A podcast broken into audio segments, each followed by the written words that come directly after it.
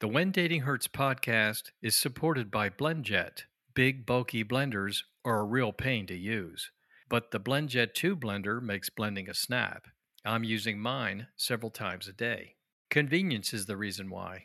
The BlendJet 2 is portable, so you can blend up a smoothie at work, a protein shake at the gym, or even a margarita on the beach. It can fit into your cup holder, but powerful enough to blast through tough ingredients like ice and frozen fruit with ease. And BlendJet 2 is whisper quiet, so you can make your morning smoothie without waking up the whole house. BlendJet lasts for 15 or more blends and recharges quickly via USB C. Best of all, BlendJet 2 cleans itself. Just blend water with a drop of soap, and you're good to go. With over 30 plus colors and patterns to choose from, there's a BlendJet 2 to complement any style. Blend anytime, anywhere with the BlendJet 2 portable blender. Seriously, what are you waiting for? No other blender on the market comes close to the quality, power, and innovation of the BlendJet 2. They guarantee you'll love it or your money back. Shop today and get the best deal ever. Head to blendjet.com and use the promo code WhenDatingHurts12 for your 12% off your order and free two day shipping. That's BlendJet.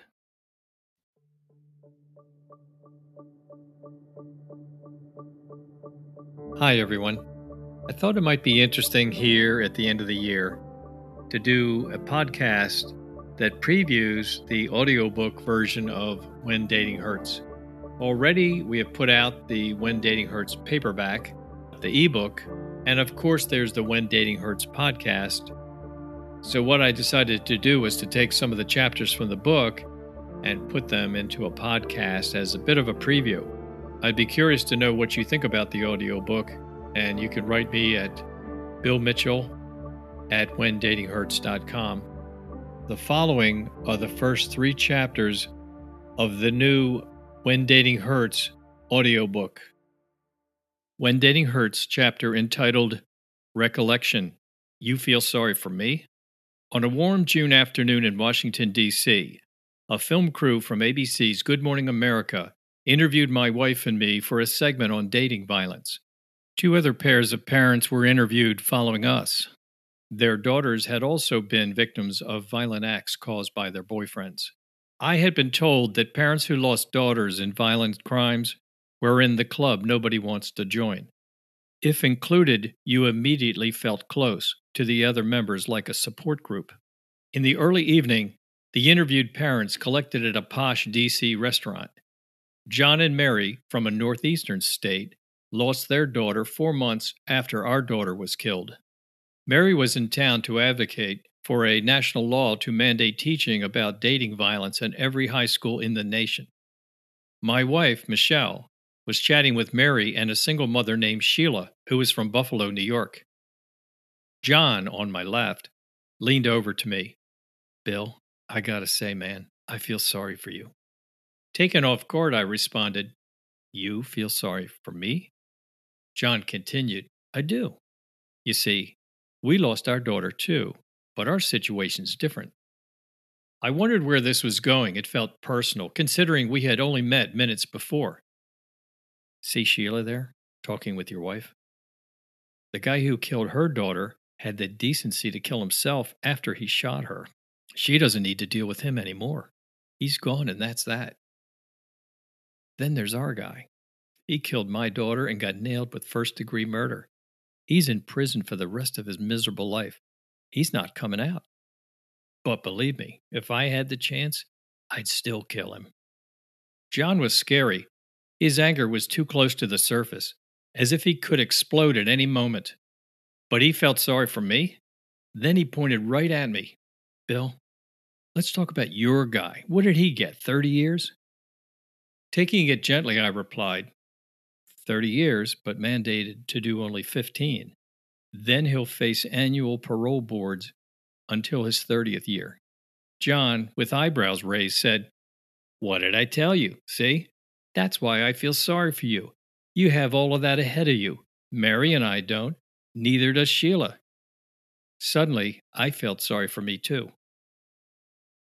The end of When Dating Hurts chapter entitled Recollection You feel sorry for me? When Dating Hurts, chapter entitled June 3rd, 2005. It's a Friday evening, ugly and drizzling, but the weekend's here and I'm good with it. Tonight's venue is Snyder's Willow Grove, a family style restaurant near Baltimore's BWI airport.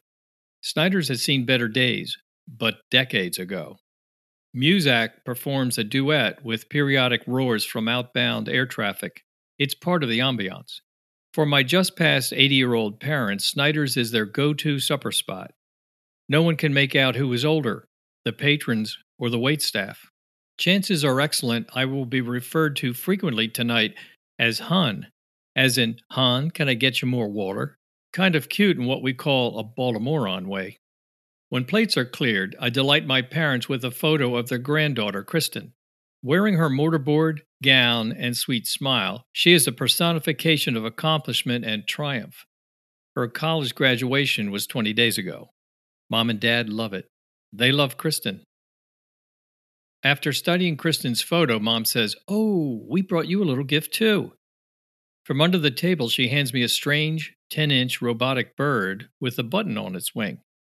We got one of these for Aunt Marie years ago. We saw this in Frederick and got you one. I squeeze the button, the beak begins to move, and then it belts out, What a Wonderful World by Louis Armstrong in full Satchmo. The restaurant is almost empty, so there is negligible disturbance. I see trees of green, red roses too.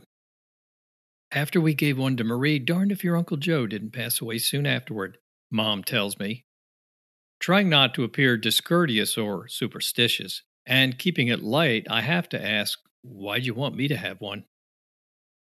We liked the song and thought it was cute. The end of When Dating Hurts chapter entitled June 3rd, 2005. When Dating Hurts chapter entitled The Call. On the rainy ride home after seeing mom and dad at Snyder's, my Ford Explorer's wipers slap away on high. It's challenging to discern road from not road. The singing bird is face down on the passenger seat, nice and quiet. Nearly 8:30 p.m. my cell phone rings. I shouldn't be fumbling to find it under these tense conditions, but who's calling me at this hour on a Friday? Hello? I'm Police Lieutenant Detective Vicky Stewart with the Howard County Police Department. Is this Mr. William Mitchell? What on earth is this about? Who is this? I mean, really? Uh, who are you? Police Lieutenant Detective Vicky Stewart with the Howard County Police. Are you William Mitchell? Yes, this is William Mitchell. Mr. Mitchell, I need to meet with you and tell you something. Are you available to speak with me this evening? You need to speak with me, and why is that? I'm ready to hang up so this person can move on and bother someone else. Mr. Mitchell, we can't do this over the phone, sir. It has to be in person. Can I meet with you at your home? My home. This person knows where I live. For some reason, she is absolutely determined not to tell me what's happening. Between driving in a downpour and dealing with Detective whoever this is, tonight is becoming weird and dangerous. Meet me at my home? Can I meet with you at your home, Mr. Mitchell? Will you be there any time soon? We were there, but no one was home. I can't imagine where this is going. I give it one final try. Help me. What is it you need to tell me? This cannot be done by phone. I'm very sorry. We've been to your home a couple of times. No one was there. But I need to meet with you, Mr. Mitchell, in person. She will not let this go. So, how can I be sure you are who you say you are? Mr. Mitchell, you can call our Northern District headquarters and give them my name. Tell them I'm trying to speak with you. You'll find this is all legitimate police business. I pull off the road and she gives me a number. Then I snap back with, Look, I'll call you back, okay? Does that work for you? I want to get off the phone and take a moment. Before I contact headquarters, I call my wife, Michelle. She's with our 16 year old son, David, celebrating a friend's high school graduation an hour away. When she hears I've just been contacted by a police detective, she cuts in, Is this about Kristen? Kristen? Why on earth would local police be contacting me about Kristen? She lives two plus hours away in Philadelphia. Such an absurd thought. Kristen is totally out of this area. She's 120 miles north of us. How could this be about Kristen? Obviously, I've never grasped the truth. All mothers possess special powers acquired while carrying their babies from inception to first birth. I should never have discounted those nine months of mother child interdependence. I tell Michelle I'm going to meet this detective, or whoever she is, someplace safe. We're coming home right now, concludes Michelle, with her mother sense on high. I resist her. Hold on. We don't even know what this is about. Let me meet with her and call you back. That doesn't do it for Michelle. She is set on coming home. I acquiesce. Okay, look. How about letting David drive? David is a rookie driver, but his eyes and reflexes will be sharper and quicker than his mother's, especially in rain at night. David wouldn't think it was about Kristen any more than I do. Silly man. The end of When Dating Hurts chapter entitled The Call. If you have thoughts about the chapters that you've heard, please send me a note. You can send it to Bill Mitchell at whendatinghurts.com. But I'm looking for your reactions. And also those things that you might you think I should do in the future. I'm here and I'm trying to help. I'm trying to take what I've learned the hard way and pass it along so other parents and and uh, and friends of, of people who are dating don't have to suffer what we have been going through. It's a long time, and it, it really honestly doesn't hurt any less now than it did when we first got the news. So thank you for listening in and for paying attention to the messages that we're putting out there. Okay? I intend to stay with this podcast through 2022. I'd like to thank you so much for keeping us successful. Okay?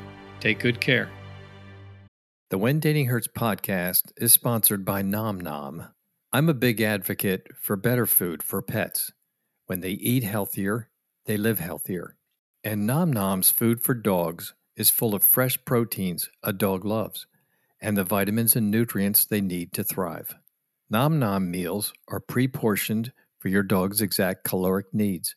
So, it's the easiest way to take the guesswork out of feeding your dog the best. Just tell them about your pup, age, breed, weight, allergies, and protein preferences.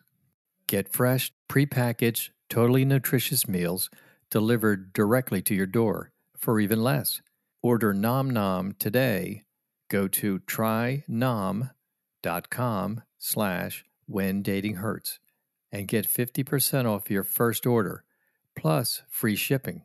And Nom Nom comes with a money back guarantee. That means if your dog doesn't love each meal, Nom Nom will refund your first order. Nom Nom is real good food for your dog. Head to trynom.com slash when dating hurts.